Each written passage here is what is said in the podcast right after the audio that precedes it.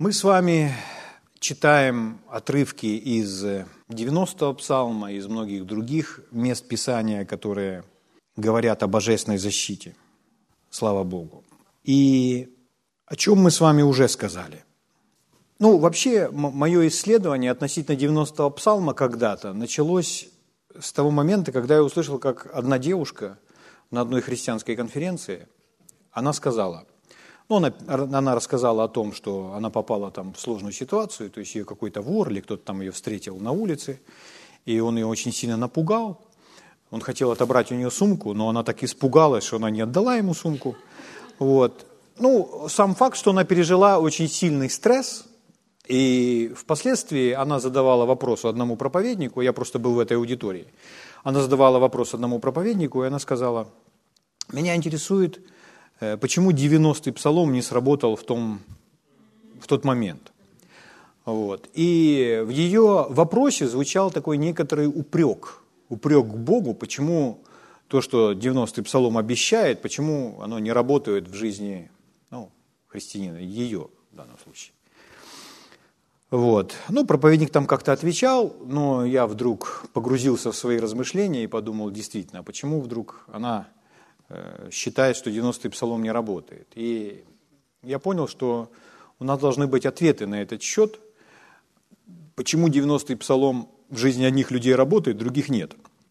Ну, прежде всего, 90-й псалом сам по себе, он не работает. То есть он не ходит и не работает нигде.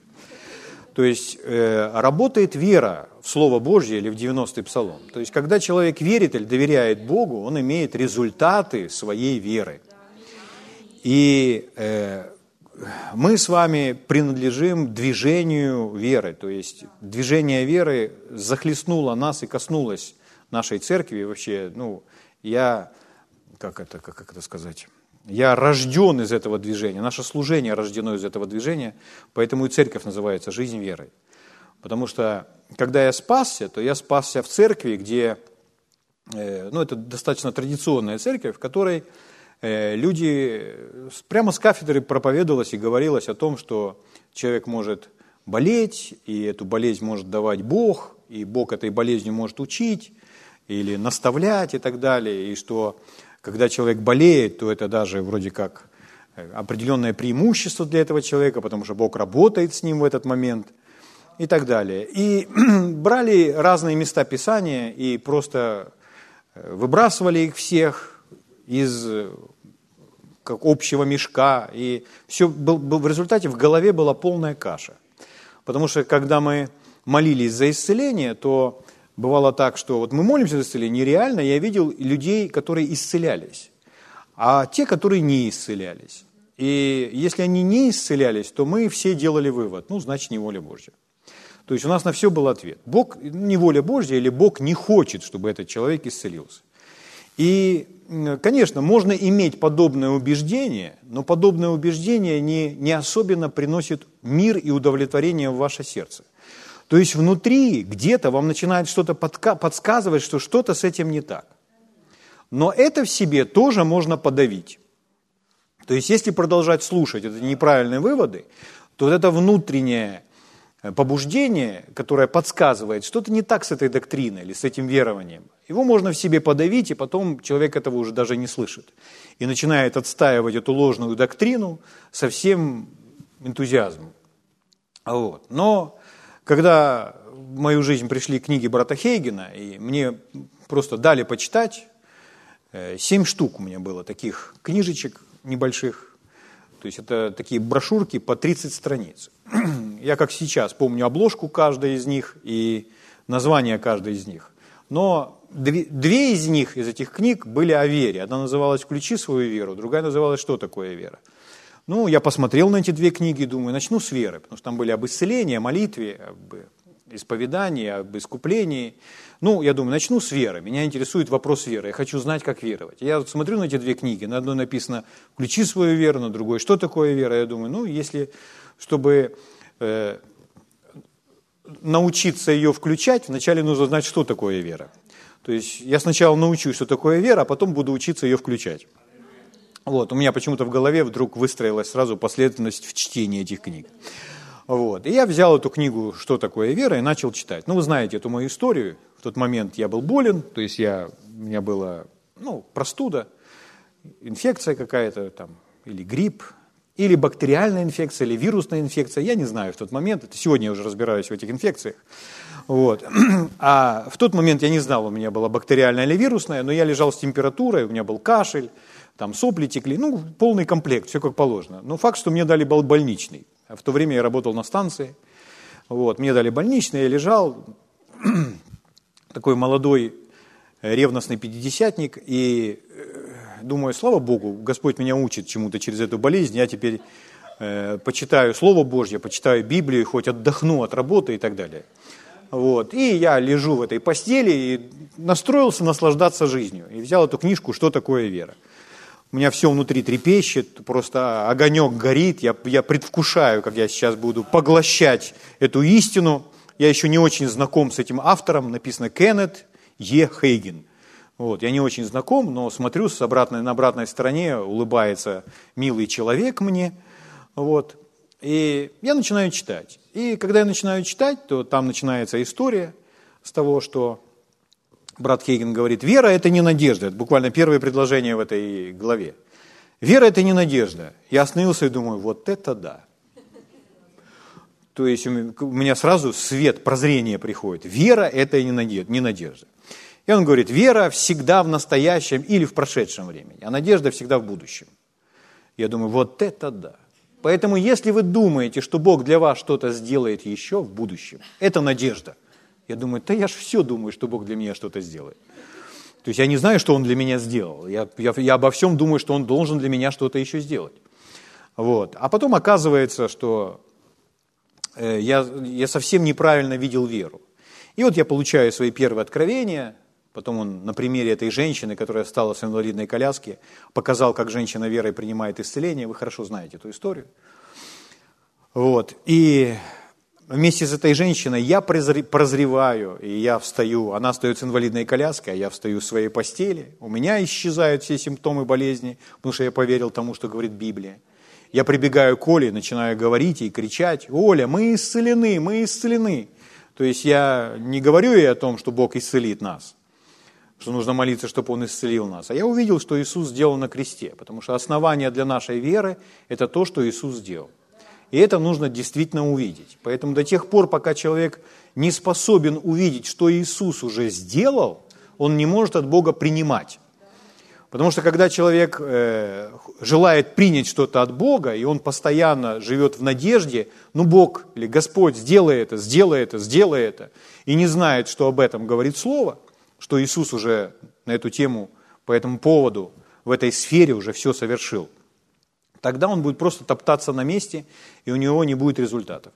Потому что вера, она основывается на фактах того, что Бог совершил, сделал или сказал, является нашим.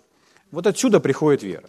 То есть если Бог, человек говорит там, к примеру, приходит к Богу и говорит, Господь, я не могу, а Господь ему говорит, ты можешь и человек слышит «я могу», и он начинает в это верить, что «я могу», то в этот момент принимает от Бога силу и способность совершать и делать эту работу.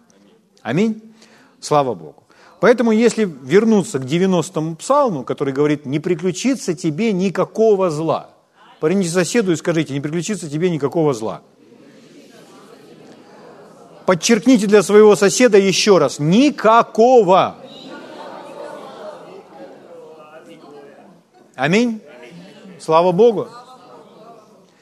Никакого, это значит никакого. Вот. И это 90-й псалом. Там дальше написано, ангелом своим заповедует о тебе, охранять тебя на всех путях твоих. На руках понесут тебя. Не приткнешься, не споткнешься, а камень ногою своей. Слава Богу. Э, и так далее. Вот. Но когда мы действительно в это верим, то это, это приносит определенный покой в сердце.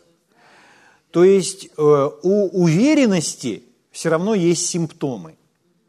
То есть когда человек уверен, он знает о том, что он уверен или что он верит в это.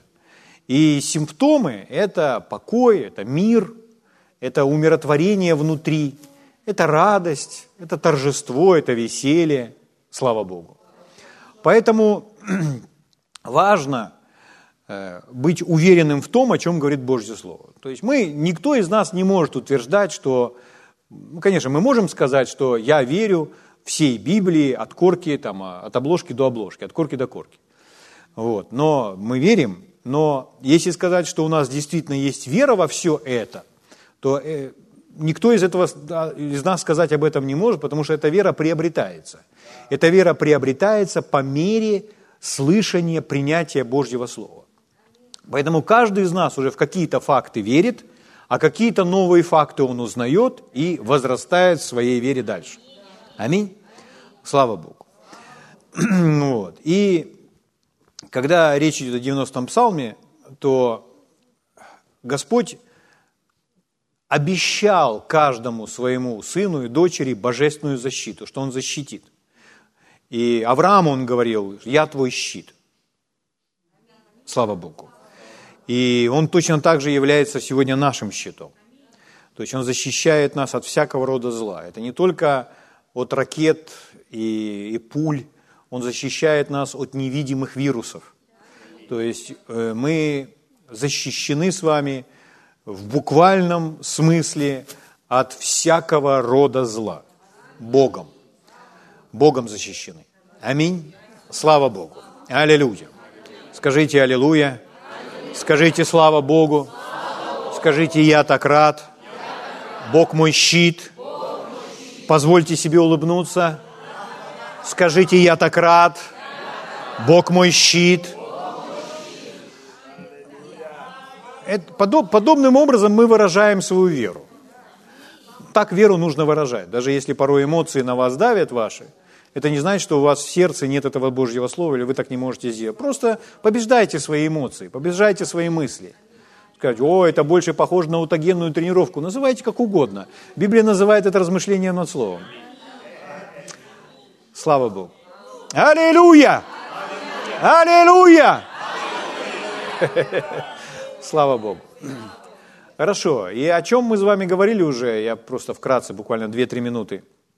Мы с вами сказали, насколько связано водительство Святым Духом с божественной защитой. То есть, чтобы переживать Божью защиту, нужно Бога слушаться. Потому что Он э, желает нас предупредить и предупреждать о планах врага.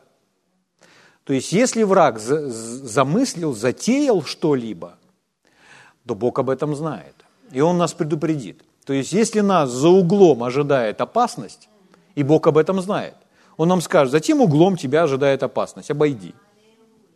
Мы обойдем с другой стороны и выстрелим ему. Слава Богу. Поэтому э, водительство духом связано с божественной защитой. И если мы прислушаемся к божественным предостережениям, то мы не окажемся с вами в опасном месте. То есть, или мы будем в безопасности в опасном месте, потому что мы были предупреждены. Аминь. Слава Богу. Поэтому есть определенная также и подготовка. Один мудрый человек так сказал, если вы будете ведомы каждый день то вы всегда будете готовы. Потому что, понимаете, наша жизнь, она не состоит просто с какого-то одного решения. Наша жизнь – это множество маленьких решений. Но я думаю, это наглядно можно проиллюстрировать, продемонстрировать э, игрой в шахматы. Шахматы. Если вы когда-либо играли в шахматы, ну или вы, если не играли, то вам нужно хотя бы раз в жизни поиграть чтобы вы поняли, что чтобы играть в шахматы и успешно, то вам не нужно думать про один ход. Если вы думаете про один ход, вы проиграете сразу. Вам нужно видеть вперед. То есть вам нужно видеть будущее. И продумывать целую стратегию несколько ходов, вплоть до полной вашей победы. Я смотрел фильм там один про шахматистку, и у нее такая способность была разума, что она просто, она смотр, смотрела в никуда и видела доску, и она в уме могла комбинировать там, разрабатывать план, стратегию, как она будет играть. и она видела все фигуры.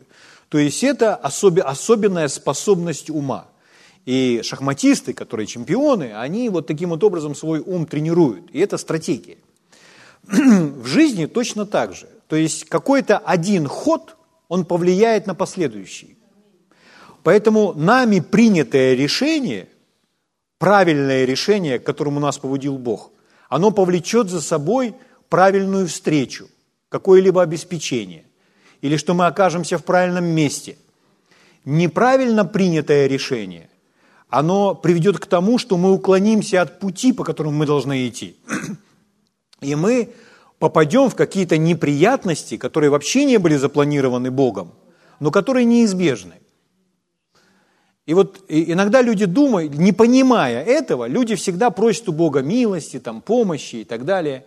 Но хорошо просить у Бога милости и помощи, это правильно, но все равно нужно научиться быть Богу послушным. Нужно Его слушаться. Потому что у Бога есть план для нашей жизни. И Бог хотел бы, у Бога, у Бога запланировано, с кем э, Он желает вас соединить, я имею в виду людей. Бог знает, какие таланты Он вас поместил. Поэтому Он знает, э, что Он поместил вас, что Он для вас запланировал, что вы впоследствии должны изучать. То есть, если у человека есть определенные таланты, помещенные вовнутрь его, способности, а он изучает или совсем другие науки, которые ну, не являются его сильной стороной, то он не будет успешен. Конечно, он чему-то научится, но он не будет успешен. Поэтому, зная Божье предназначение, мы максимально будем успешны. А если мы уклоняемся от него, то тогда у нас будут какие-то неудачи, которые даже невозможно исправить. Потому что, чтобы это исправить, для этого нужно развернуться и вернуться на тот путь, который Бог для нас предназначил. И мы говорим об этом как о пути, но это всевозможные встречи, это взаимоотношения, которые нужно хранить, а некоторые нужно разорвать а некоторые нужно разорвать и даже больше просто не, не контактировать. Я понимаю, что я немного странные вещи говорю, но, но Писание говорит, не сообщайтесь, не, не общайтесь. Что это такое? Это не значит, что там, ну, как-то это нужно сильно драматично сделать, там кого-то анафеме предать. Нет. Просто э, есть взаимоотношения, которые вам не служат. А есть взаимоотношения, которые служат вам наилучшим образом – Э, есть, есть друзья, которые тянут вас назад, а есть друзья, которые помогают вам идти вперед. Ну, для вас это не секрет. Поэтому у Бога есть определенный план, определенная стратегия. Вот эти все решения, которые мы принимаем, мы должны при, принимать, исходя из свидетельства Святого, Святого Духа нашему Духу. То есть основываясь на том, что мы знаем в своем сердце. Вот мы знаем в своем сердце, если у нас в сердце есть предостережение, то лучше не вступать туда, куда... Угу. Слава Богу. Вот. Поэтому еще раз, если мы будем ведомыми, если человек, верующий, ведом Духом Святым каждый день, то он всегда будет готов. Марк Брази, помню, он рассказывал прекрасную историю из своей юности, что однажды брат Хейген попросил его э, быть молодежным пастором одной церкви. И он ну, был пастором в той церкви, он, на какой-то период времени он там остался, и он служил этой молодежи. И потом он оставил эту церковь, оставил эту молодежь и дальше помогал брату Хейген. Но когда он служил этой молодежи, у него завязались с ними взаимоотношения, с этой группой людей. И спустя годы, когда Господь ему сказал открыть сеть школ по всему миру, ему нужны были те, которые будут ему помогать. Ему нужны были директора для этих школ. И когда, оглядываясь назад, он увидел, что практически в различных странах директора этих школ – это люди из той молодежной группы, в которую он просто в своей жизни завернул, чтобы послужить им, а потом вышел и пошел дальше. Поэтому вот так вот по жизни мы набираем очень важные порой Э, связи, отношения и так далее. Слава Богу. Я вчера, вчера мы тут сидели, там, ну, обедали, потом пили чай, и я смотрю, сидят э, ребята там, ну, просто, допустим, там Леша сидит, Богдан, я смотрю, все ребята приезжие, то есть приехали и с нашими общаются, я думаю, вот э, определенное, э, определенное время заставило людей э, оказаться в одном месте, ну, они все здесь по сердцу, но, но Бог в результате устроил эту встречу, вот они здесь сидят, пьют чай, и я сижу на них, смотрю, на вас вчера я смотрел, Богдан, на Лешу, там, и кто там, Боря рядом сидел. Я смотрю и думаю, а, а во что впоследствии это выльется? То есть эти, эти взаимоотношения впоследствии не могут сыграть какую-то очень важную роль в жизни людей, потому что все эти вещи не случайны. Слава Богу. Хорошо. Поэтому если мы будем ведомы каждый день, мы всегда будем готовы. Хорошо, дорогие. Откройте вместе со мной, пожалуйста, 26-й псалом. Это было повторение, сейчас я пойду дальше. 26-й псалом. Прочитаю вам громко, с верой. С первого стиха читаю, 26-й псалом. «Господь свет мой и спасение мое, кого мне бояться? Господь крепость жизни моей, кого мне страшиться?» Что это такое? Это исповедание. Это исповедание, которое псалмопевец совершает для того, чтобы себя накормить словом. Второй стих. «Если будут наступать на меня злодеи, противники и враги мои, чтобы пожрать плоть мою, то они сами приткнутся и падут». Это хорошее исповедание вам на каждый день тем более в нынешнее время. Это хорошее исповедание для наших с вами воинов. Если ополчится против меня полк, не убоится сердце мое. Если восстанет на меня война, и тогда буду надеяться. Одного просил я у Господа, того только ищу, чтобы пребывать мне в доме Господнем – во все дни жизни моей, созерцать красоту Господню и посещать храм Его. Ибо Он укрыл бы меня в скинии своей в день бедствия, скрыл бы меня в потаенном месте селения своего, вознес бы меня на скалу. Тогда вознеслась бы голова моя над врагами, окружающими меня, и я принес бы в его скине жертвы славословия, стал бы петь и воспевать пред Господом. Слава Богу.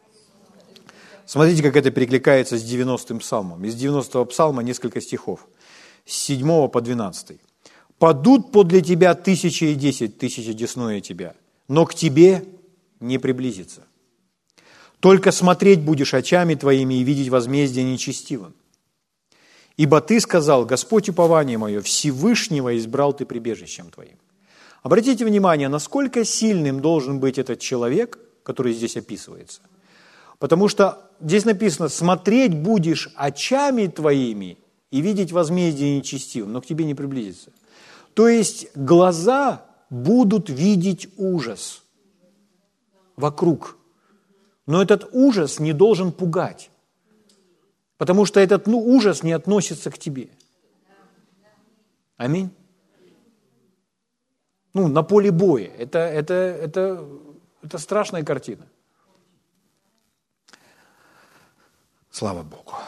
Не приключится тебе зло, и язва не приблизится к жилищу твоему, ибо ангелом своим заповедает о тебе, охранять тебя на всех путях твоих. На руках понесут тебя, да не приткнешься о камень ногою твоею. Слава Богу. То есть это все обетование или обещание защиты – Слава Богу. Хорошо. Что я сегодня бы хотел для вас подчеркнуть? Существует уверенность, как мы с вами сказали, в Слово Божье. Но, конечно же, существует еще и самонадеянность. И если вы не особо разбираетесь, то внешне уверенность и самонадеянность выглядят одинаково. То есть и тот смело говорит, и тот смело говорит. И тот отличается от общей массы, и другой тоже сильно отличается от того, как говорят все вокруг. Поэтому как быть уверенным, что эта уверенность и человек по-настоящему будет переживать Божью защиту, или это самоуверенность, и никакой защиты этот человек не переживет? Как узнать? Ну, прежде всего, это основывается на сказанном Богом Слове.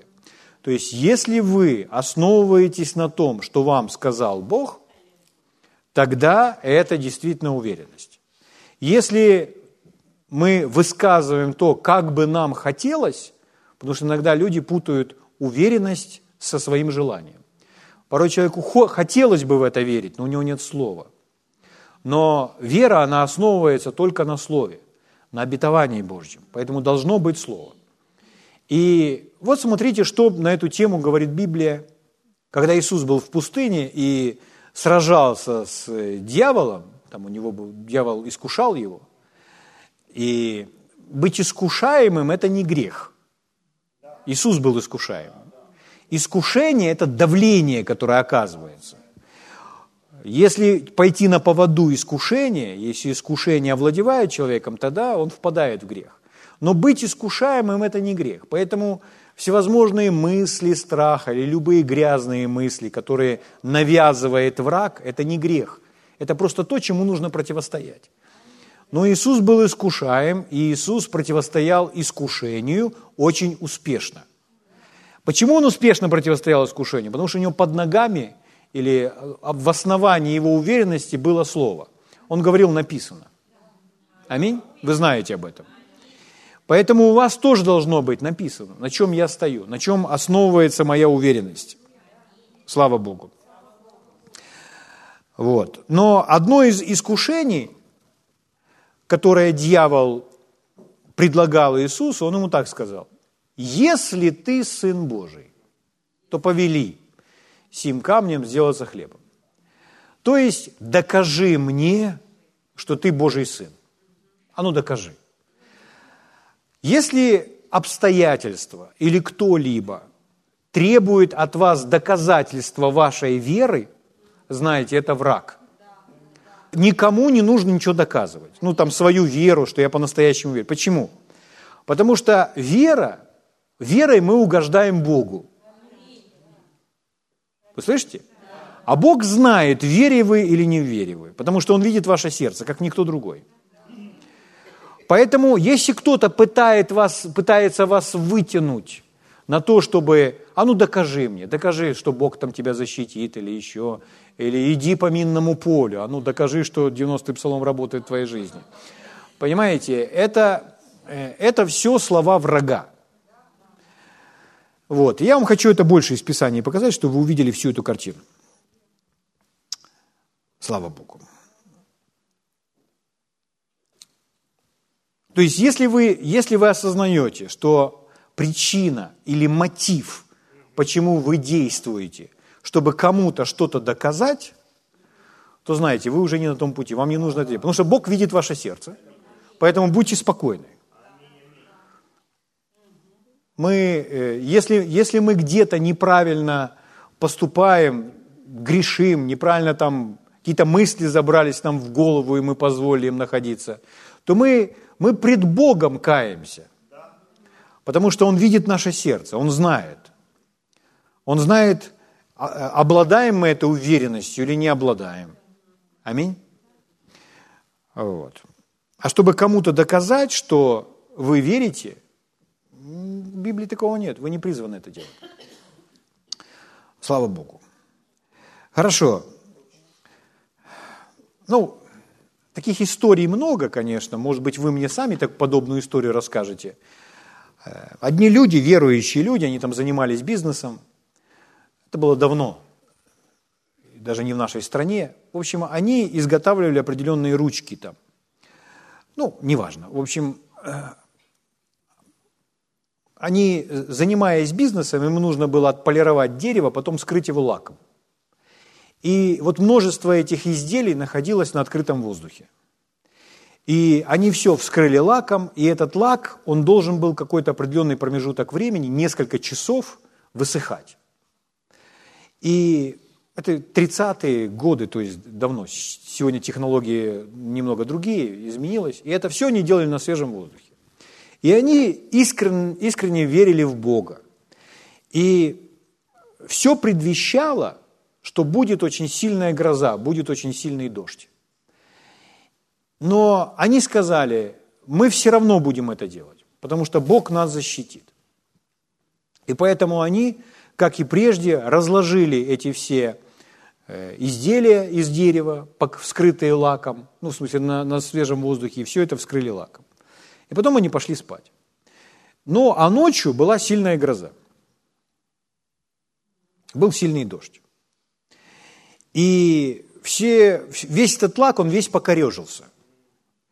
И потом можно разные делать выводы, почему, почему это произошло, почему, почему Бог не остановил для нас дождь там, и так далее, и так далее, и так далее. Потому что не нужно пытаться никому ничего доказывать в данном случае. И в их случае мудро было просто позволить этому дождю идти и сделать это ли в другой день, или сделать это там частями в помещении там, и так далее. Вот. Но они все равно поступили таким вот образом, и они потеряли всю партию. Хорошо. Совсем другая история, совсем другая история. Если у вас в данном случае появляется слово от Господа. Если у вас появляется слово от Господа, чтобы кому-то что-то показать или для кого-то устроить зрелище, доказывая свою уверенность или Божью защиту, тогда это совсем другая, другая история. Но э, если человек смотрит на то, что делал где-то кто-то как-то, как, например, Илья когда-то делал, устраивал там целое шоу, и, и, и у него огонь приходил с неба, и он всем доказывал, что Бог с ним. Вот. Но у него было конкретное слово от Бога, он был ведом Богом. Поэтому если у нас есть слово, мы поступаем, это уверенность. Если у нас нет слова, это самонадеянность. Поэтому должно быть конкретно, а внешне оно выглядит вроде как будто одинаково, но должно быть слово. Потому что просто наше «хочу», оно не заменит истинной уверенности или веры в Бога. Угу. Ну, просто бывает, конечно, мы люди с вами, и порой мы хотим впечатлить других людей своей верой, но это, это гордость, извините меня. Хорошо, дорогие, смотрите. Откройте вместе со мной, пожалуйста, Евангелие от Матфея. Смотрите, что делает Иисус. То есть мы, мы сказали, что Господь, Он предупредит об опасности. И чтобы не попасть в проблемы, мы можем избежать этой опасности. Господь может защитить среди этой опасности. Например, э, скажите, Иисус знал, э, ну, может быть, ему, как Сыну Человеческому, не были открыты все эти детали, но когда Иисус сказал, переправимся на другую сторону, и они, и они вместе с учениками сели в лодку, и они попали в этот шторм, в эту бурю. И когда ученики в панике разбудили Иисуса, то Иисус остановил этот шторм, остановил эту бурю, запретив ее. То есть в, в данном случае Иисус был ведом на другую сторону Богом. У него было слово от Бога. А раз у него есть слово от Бога, значит, у него есть и защита, и все необходимое обеспечение и так далее. Аминь. Ну, вот смотрите, вот, например, ну, там, там была буря. А вот смотрите другой случай. Иисус был ведом иначе. Иисус не был ведом просто идти вперед к проблеме. Он был ведом обойти эту проблему. Евангелие от Матфея, 12 глава, 14 стих. Смотрите. Фарисеи же, э, выйдя, имели совещание против него, как бы погубить его – но Иисус, узнав, удалился оттуда. Здесь написано Иисус узнав. То есть, если мы знаем о том, что предвещается там какая-то опасность, какие-то проблемы, то нам нужно к этому приготовиться. То есть если мы знаем, что впереди ожидает проблема, то мы готовимся к этому. В данном случае или уходим в сторону, или прячемся от дождя, или еще что-то. Я сейчас не говорю о том, что нужно покупать срочно гречку. Я говорю о том, что нужно иметь слово, что нужно быть ведомым. То есть поймите меня правильно, я сейчас не говорю о определенных действиях. Мы не рисуем формулу какую-то, которая всегда является правильной. Всегда является правильно иметь отношения с Богом и знать от Него, что делать. И поэтому всегда у Него спрашивать – это нормально. И если Он о чем-то предупреждает, то Он предупреждает с определенной целью, чтобы мы подготовились. Знаете, есть такая поговорка, если бы знал, где упаду, то соломку подстелил бы. Вот. Поэтому это с определенной целью. И вот здесь Иисус узнал, и поэтому что? Он не идет в руки этих фарисеев. Он не идет, пойдем нарвемся на драку. Нет, он не идет, этого не делает. Потому что отец его предупредил с целью. Слава Богу. Пойдемте дальше. Э, книга Деяния святых апостолов. Книга Деяния, вернее. Книга Деяния, 14 глава, с 5 стиха. 14.5. Когда же язычники, иудеи со своими начальниками устремились на них, чтобы посрамить и побить их камнями, 6 стих, они, узнав о сем, удалились в ликаонские города Листру и Дервию в окрестности их. То есть, когда они узнали, что нас собираются побить, то как они узнали, здесь не говорится. Но факт, что об этом говорит Библия, об этом сообщает Дух Святой, нам с вами уже, значит, говорит о том, что это важно было, что они об этом узнали. И раз они узнали, то они готовы к тому, чтобы не получить по голове, чтобы их не избили, не убили, то они уходят в сторону. Слава Богу. Поэтому, когда узнали, то ушли. А если, а, а если они в данном случае будут так себя вести? А, они хотят нас побить? Хорошо, пускай, давай покажем, что с нами Бог. И в данном случае, чтобы доказать кому-то, у вас нет конкретного слова. И если Бог вам показал о чем-то, и они слушают свое сердце, они просто уходят в сторону. Они не вступают в этот бой. Они вступят в другой бой, о котором скажет Бог. Аминь. Слава Богу. И если взять просто, давайте так, я вообще это приземлю, сделаю простым. То есть, если вы знаете, вот вам говорят, допустим, вот в этих кустах, вот там кусты какие-то, там очень много ядовитых змей. Кто-то сообщает вам. То с вашей стороны много ядовитых змей. Хорошо. Это не есть вера. Это не, это не есть вера. У вас должно быть слово. То есть, если, если Господь вам говорит, иди докажи им, что я с тобой, тогда вы идете. Но если вам кто-то сообщает, и вы просто решаете, что я буду доказывать, это не есть уверенность Бога. Поэтому в данном случае, когда вам кто-то сообщает, что там много змей, не нужно доходить. Это точно так же, как, знаете, стоять вот так над обрывом, и он говорит, тут высоко, если прыгнешь, разобьешься. Да? Это не может быть. То есть это, это равносильно. Дьявол поставил Иисуса на крыло храма и сказал, бросайся отсюда вниз. Ангелам своим заповедует о тебе. Что говорит Иисус? Он говорит, да не искушай Господа Бога своего. Аминь. Однажды Джон Остин, он стоял вот так вот на очень высоком месте и подошел к краю, и с ним заговорил дьявол. И дьявол ему говорит, шепчет ему, враг, дьявол. Он сразу распознал, что это голос дьявола. Дьявол говорит, прыгай вниз, прыгни. А Джон Остин повернулся, посмотрел на дьявола и сказал, сам прыгай. А развернулся и пошел дальше пить чай. Аминь. Понимаете, о чем идет речь? То есть внешне выглядит очень одинаково, что вера, что самонадеянность, вы не отличите по поступкам. Но разница в чем? Есть слово. Потому что уверенность, она на чем-то основывается. Поэтому невозможно отделить в данном случае вот таких вот случаях, которые очень индивидуальны. Мы не говорим в данном случае сейчас про исцеление. Потому что исцеление, оно в общем. Мы искуплены от этого. Но есть разные отдельные случаи, например, какой-то город, какое- какое-то время, какая-то ситуация. И здесь нужно прислушиваться к своему сердцу. Аминь. Слава Богу. Я люблю вас, дорогие. Спасибо, что вы так принимаете Божье Слово. Я аж пьянею тут перед вами. Слава Богу. От любви к вам. Аллилуйя. Хорошо. Давайте так скажу. Чтобы делать что-то особенно неординарное, нетрадиционное, вам нужно слово от Господа. Слава Богу.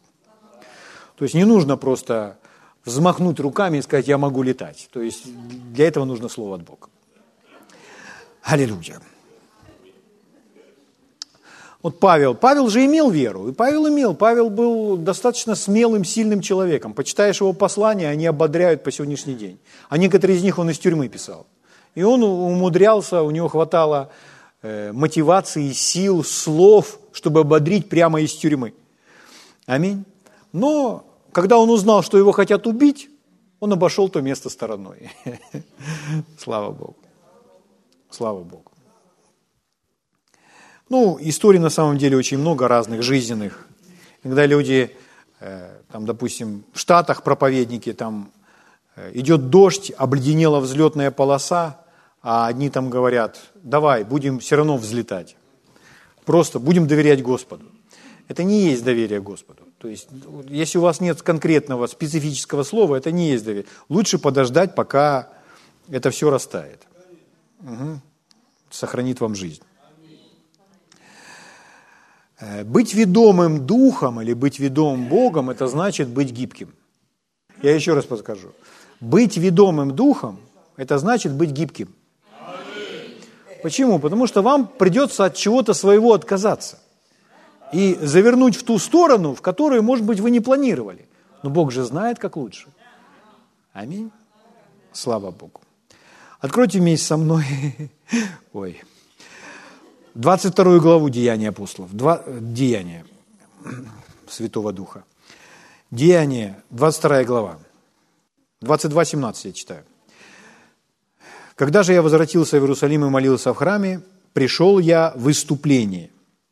18 стих. «И увидев его, он сказал мне, поспеши и выйди скорее из Иерусалима, потому что здесь не примут твоего свидетельства о мне». Представляете? То есть Дух Святой ведет определенным образом, Он подсказывает.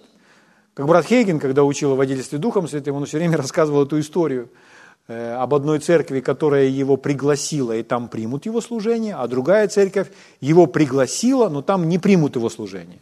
И Дух Святой ему сказал, ты имеешь вот этот красный свет или вот этот внутренний знак внутри, не иди в эту церковь, потому что я не веду тебя в ту церковь. Знай, там не примут твоего служения. И что ему нужно было делать? Просто повиноваться Богу.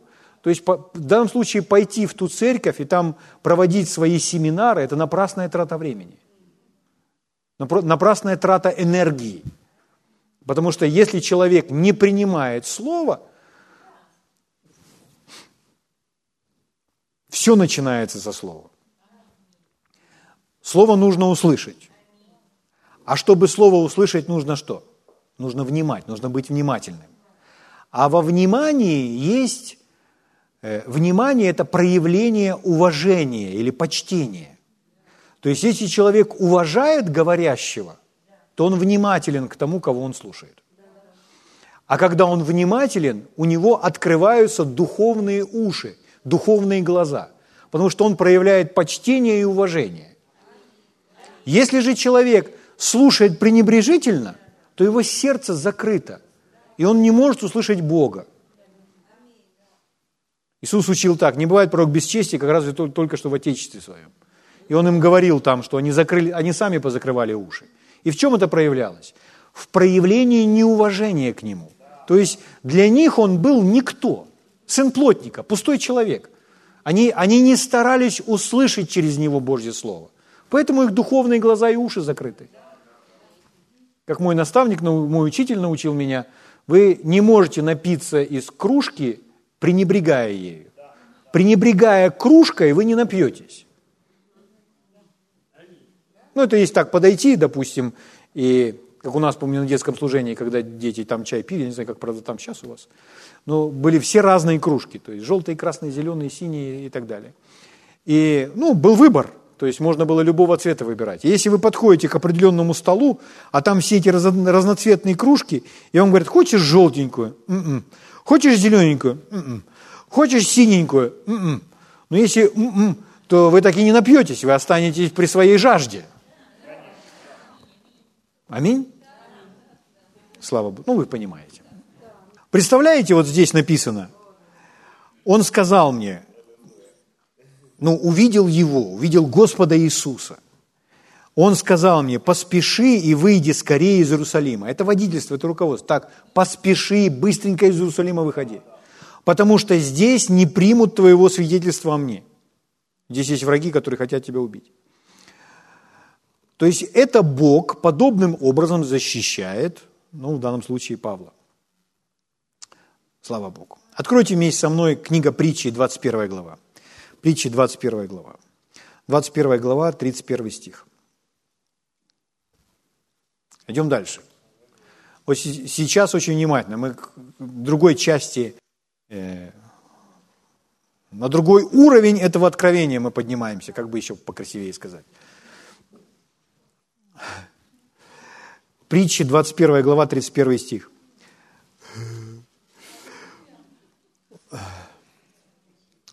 Коня приготовляют на день битвы, но победа от Господа. Что это значит? Это значит, мы, мы, мы, понимаете, мы не сидим ни к чему не готовясь, говоря, так, Господь моя крепость, Господь мой щит, Господь моя победа. Или человек не знает вообще, что Библия говорит об исцелении, говорит, ну, если я заболею, к врачам обращаться не стану. То есть, если я заболею, то я исцелюсь. Понимаете, я буду верить в свои... Да нет, нужно быть готовым к этому дню. Нужно взять эти места Писания, чтобы они с нами были.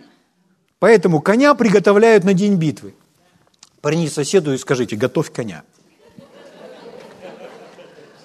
Другому соседу а, обернитесь и скажите, готовь коня. Мы определенный смысл в это вкладываем. Правильно? Можете смеяться, что угодно, но вы говорите, готовь коня. Аминь. Ну это так, вот у нас обед. И что мы делаем, чтобы пообедать? Мы же мы ж не сидим все. Муж сел, жена села, дети сели, сидим, смотрим друг на друга. Ну, пускай будет скатер самовранка. Сидим. А потом муж спрашивает, а чем мы сидим? Надо же как-то приготовить что-то. Ну, нужно ли приготовить, или, по крайней мере, заказать, чтобы приготовил кто-то другой. Ну, это разумно. Это во всем так работает, друзья мои. Чтобы в чистой одежде пойти на следующий день на работу или еще куда-то, ее нужно приготовить, постирать. Аминь. Ну, вы все знаете, что там. А, а если говорить о битве, вот мы живем с вами в такое особенное время. Мы вообще все должны быть готовы. Я уже вам на эту тему говорил, у вас все должно быть. Поверните соседу, скажите, готовь коня. Но у каждого из вас конь – это что-то свое. Я понимаю. Хорошо. Э, вторая паралипоменон. Вторая паралипоменон. 20 глава, 17 стих читаю написано, не вам сражаться на сей раз. Вы станьте, стойте и смотрите на спасение Господне. И вы знаете это место Писания. Верующие люди особенно любят такие битвы. Ну так ведь? Написано «стой и смотри». Ну, ну аминь. Но это же слово. Но порой здесь некоторые моменты упускаются. И вот я вам хочу кое-что показать.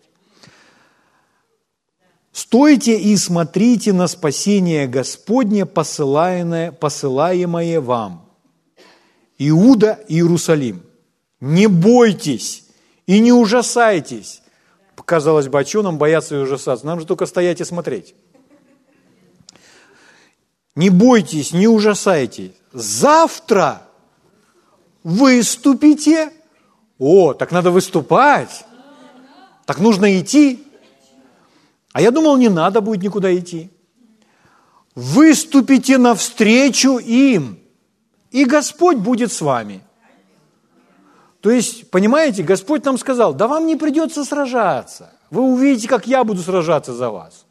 Но вы все равно идите. Вы все равно идите. Вы встаньте и вперед. Поэтому нужно быть смелым.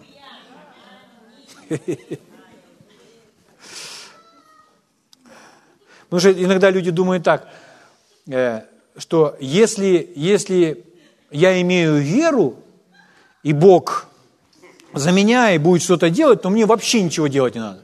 Но вера, она активна. Аминь. Вера требует от нас определенных активных действий. Подумайте про Ноя в этом контексте, о котором мы, о котором мы говорим. То есть Ною было сказано, что Бог потопит всю землю, что будет потоп, что будет сильный ну, потоп. И что делает Ной?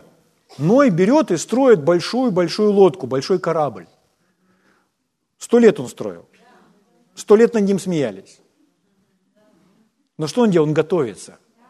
В течение ста лет готовится, готовится, готовится. И когда началось, то он был полностью готов, и он был в безопасности. Слава Богу. Потому что он был приготовлен. Еще раз своему соседу скажите, готовь коня.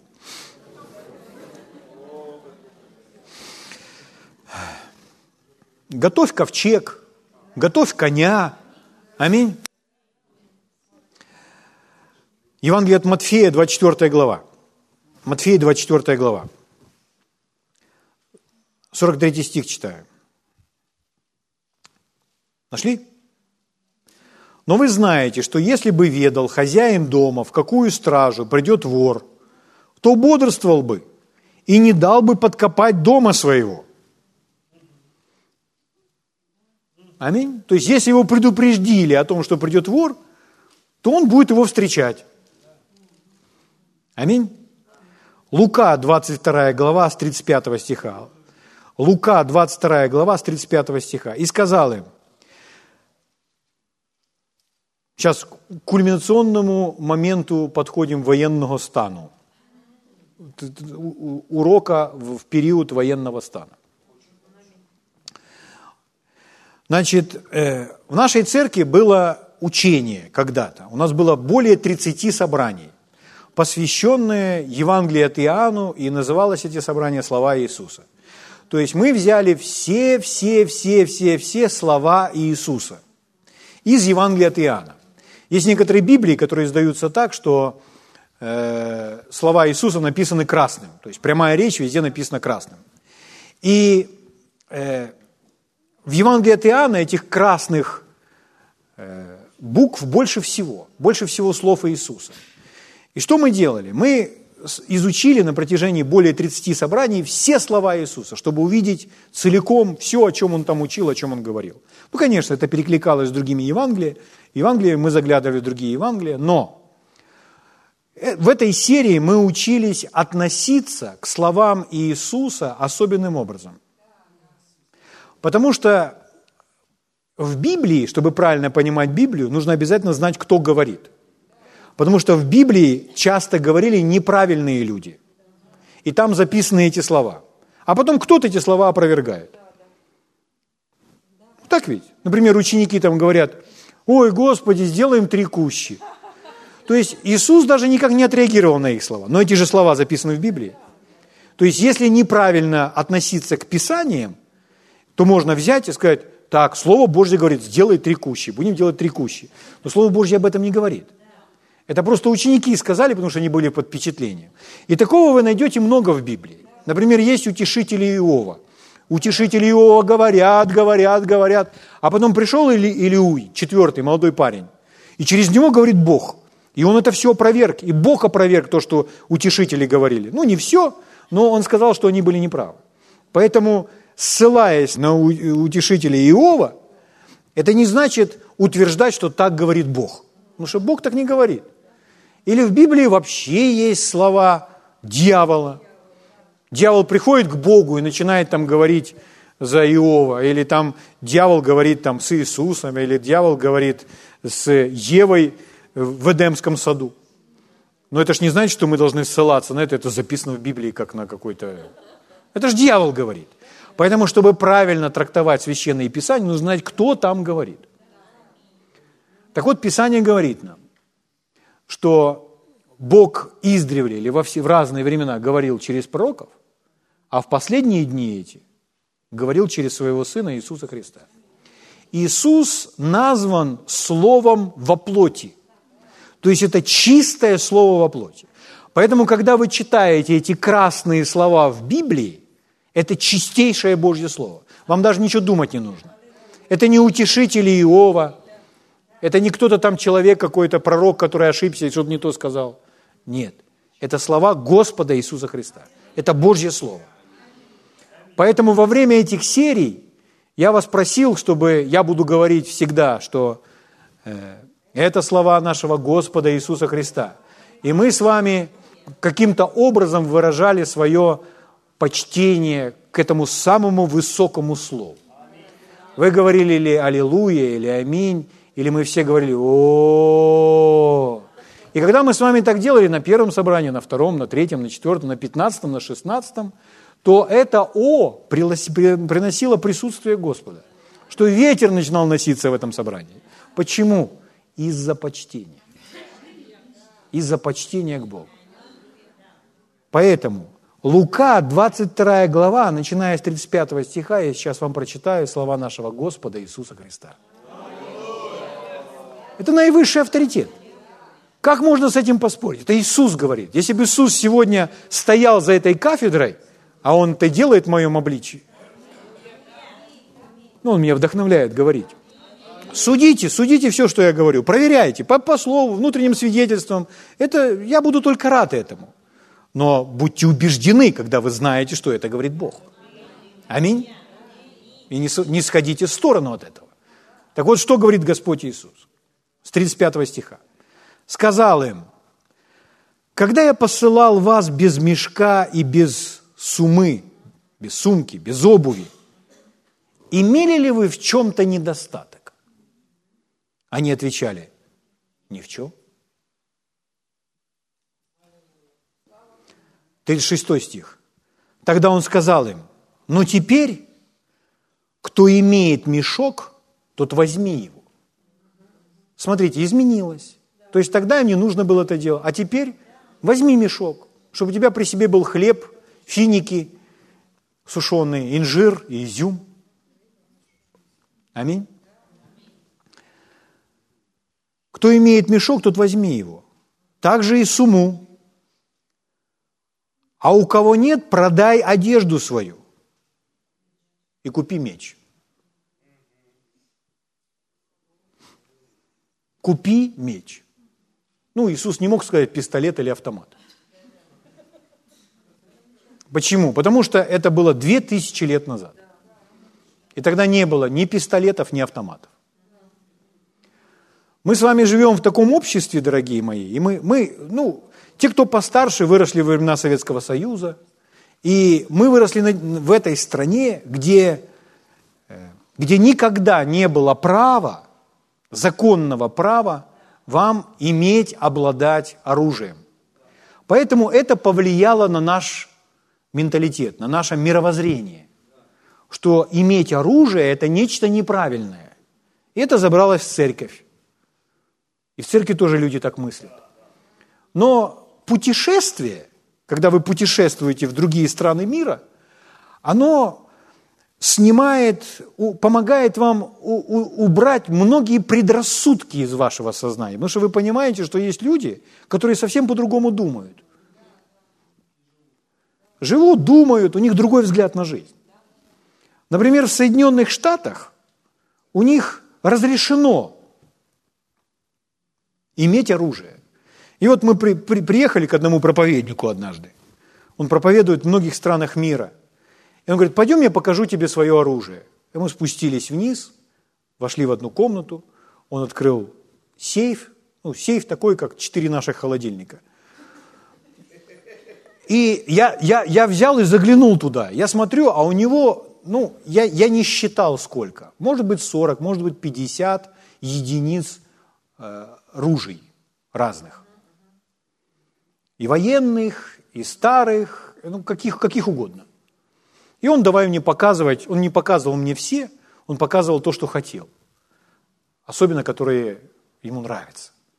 Потом он открыл там еще небольшой шкафчик в этом большом сейфе, и там лежали пистолеты. Я не знаю, сколько там было пистолетов. Но думаю, что точно больше 20. Может быть 20, может быть 30. Это просто один человек, который живет с женой вдвоем. У него в подвале 50 оружий и 30 пистолетов. И целые коробки с патронов для всего этого богатства. И он мне показывает это как свою коллекцию. Уже просто стемнело, поэтому мы не пошли стрелять. Мы пошли к, поехали к другому, а у него, ну, тот, тот помоложе, у того коллекция поменьше. Ну, мы пошли стрелять. Он наложил там этих, взял несколько этих образцов, патронов набрал, и мы давай стрелять, я стрелять. Он наушники нам дал, очки, и Оля моя там полила из всех пистолетов, какой, какие он ей давал. И, а вот представьте, что это его дом, и мы здесь полим, а вот у нас тут соседи. У нас же тоже тут частное все. Вот тут соседи, вот тут соседи.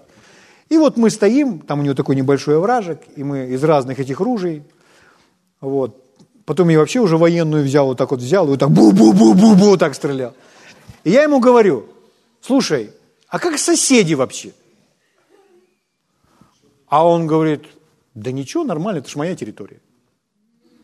То есть э, они даже не думают так. Мы бы в первую очередь думали о соседях. Наши соседи бы вызвали милицию и так далее, потому что кто-то кто палит, кто-то стреляет.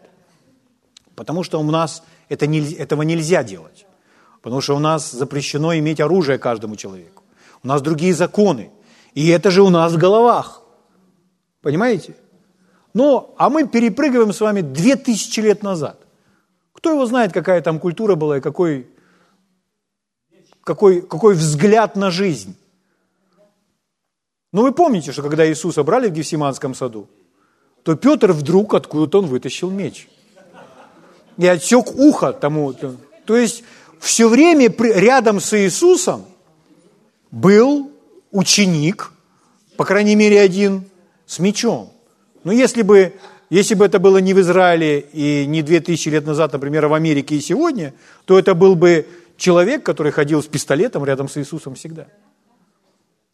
Понимаете, порой предрассудки э, мешают человеку правильно воспринимать то, что записано в слове.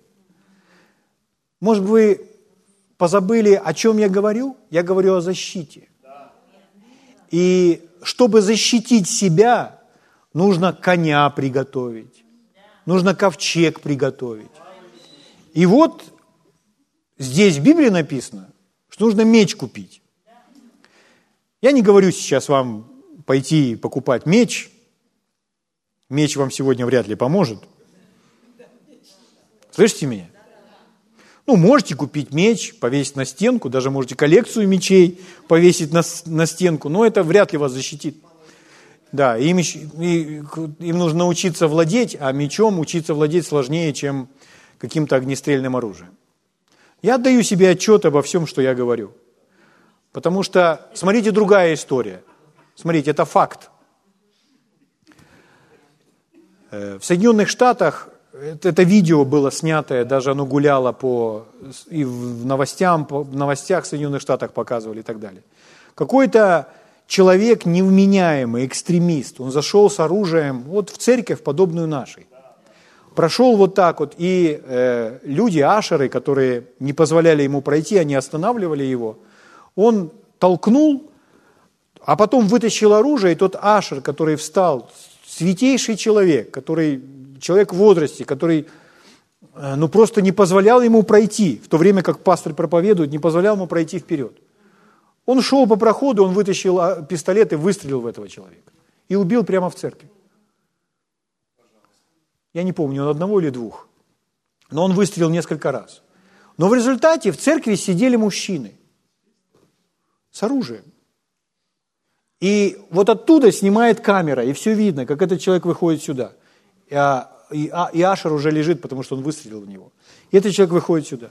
И вот так вот мужчины встают, достают пистолеты, и они положили его сразу здесь. Те, которые слушали проповедь Божьего Слова. Понимаете, друзья? Я не знаю, к какой конфессии относилась эта церковь, но это не столь важно. Это не столь важно. Не, ну, все конфессии хороши, выбирай на вкус, да. Я, э, про что я, друзья? Я сейчас не, не столько, моя цель не столько даже про покупку оружия, но это, к этому относится также. Но речь идет о том, что Бог, Он готовит, предупреждает. И, а мы находимся в период войны – и наш президент сейчас издал указ о том, что каждый человек может себя защищать, и сейчас не нужны никакие э, документы на то, что вы можете, если вы отобрали у какого-то оккупанта оружие, то вы можете его присвоить себе и использовать для защиты своей семьи и себя самого. То есть что это такое? Это все по-библейски, это есть в Библии. И это подразумевает защиту. Потому что если кто-то на вас выходит с оружием, а вы просто не подготовились, говорите, а где мой пистолет? Говорили, говорили, мне, говорили мне купить, а я не купил. Понимаете? То на самом деле это говорит о том, что человек поступил не мудро, не подготовившись к грядущим трудностям. Итак, я еще раз читаю. 36 стих.